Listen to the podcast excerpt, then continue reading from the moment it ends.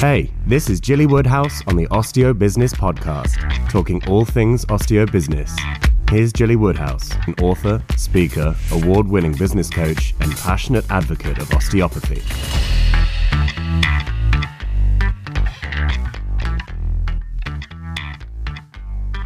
Today I thought I'd talk about exploring your art. Um, now, back at school, I was absolutely rubbish at art. Um, I was half decent at music, but my strength seemed to lie in language in particular. Um, I wasn't sporty. I was the last one to be picked for everything. but um, art was something that I felt really useless at.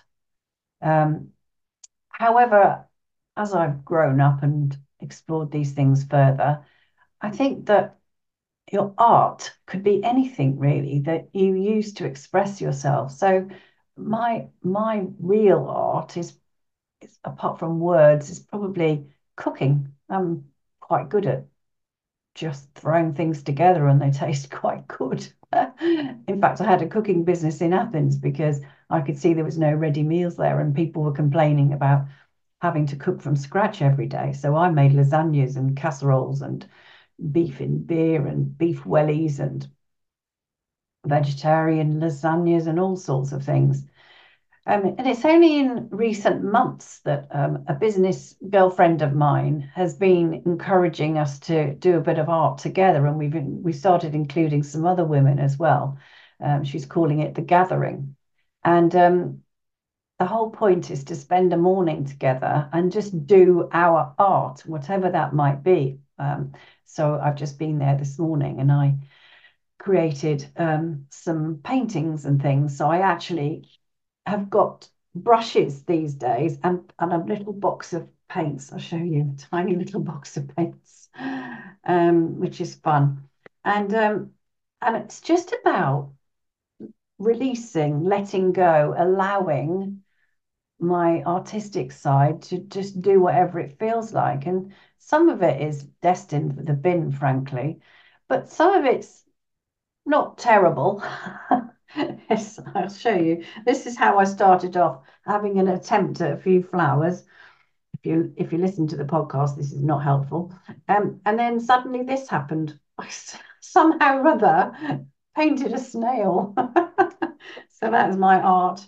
And then um, I've created things like these sort of poppy type things. Um, and then I'm not even quite sure what flower that was supposed to be, but um, I really had fun painting it. And so today I was thinking about words for 2024. Um, I quite like to have, usually I have one word that um, I'm going to focus on for the year. Um, and I encourage you to do that as well. But this year I decided to have three. So I was being greedy actually. And so I made uh, this painting here with my three words on. Um, and I'm going to put it in a frame and stick it on the wall to remind me to align, amplify, and have abundance in all things. So um, those are my three words. I decided they'd all be A's, and um, and I and I liked all three, and I couldn't get rid of any of them. So um, I just wonder what would your words be for the next year? Would you have one word for the whole year? Um, um, Nicola, my friend uh, uh, who runs these classes, she um, she'll often choose one per season. So every season, say, right, what am I focusing on? Which word focuses me this season?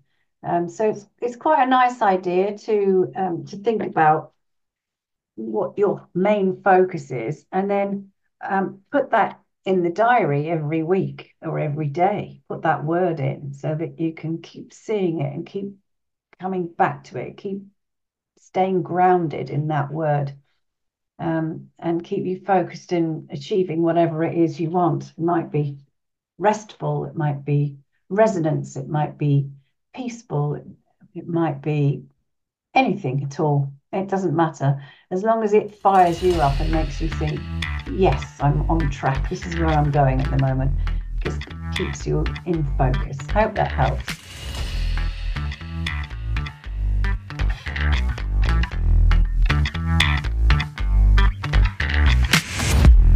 Thanks for listening to the Osteo Business Podcast. Remember to like, follow, and subscribe on all Gilly's channels, which can be found in the show notes.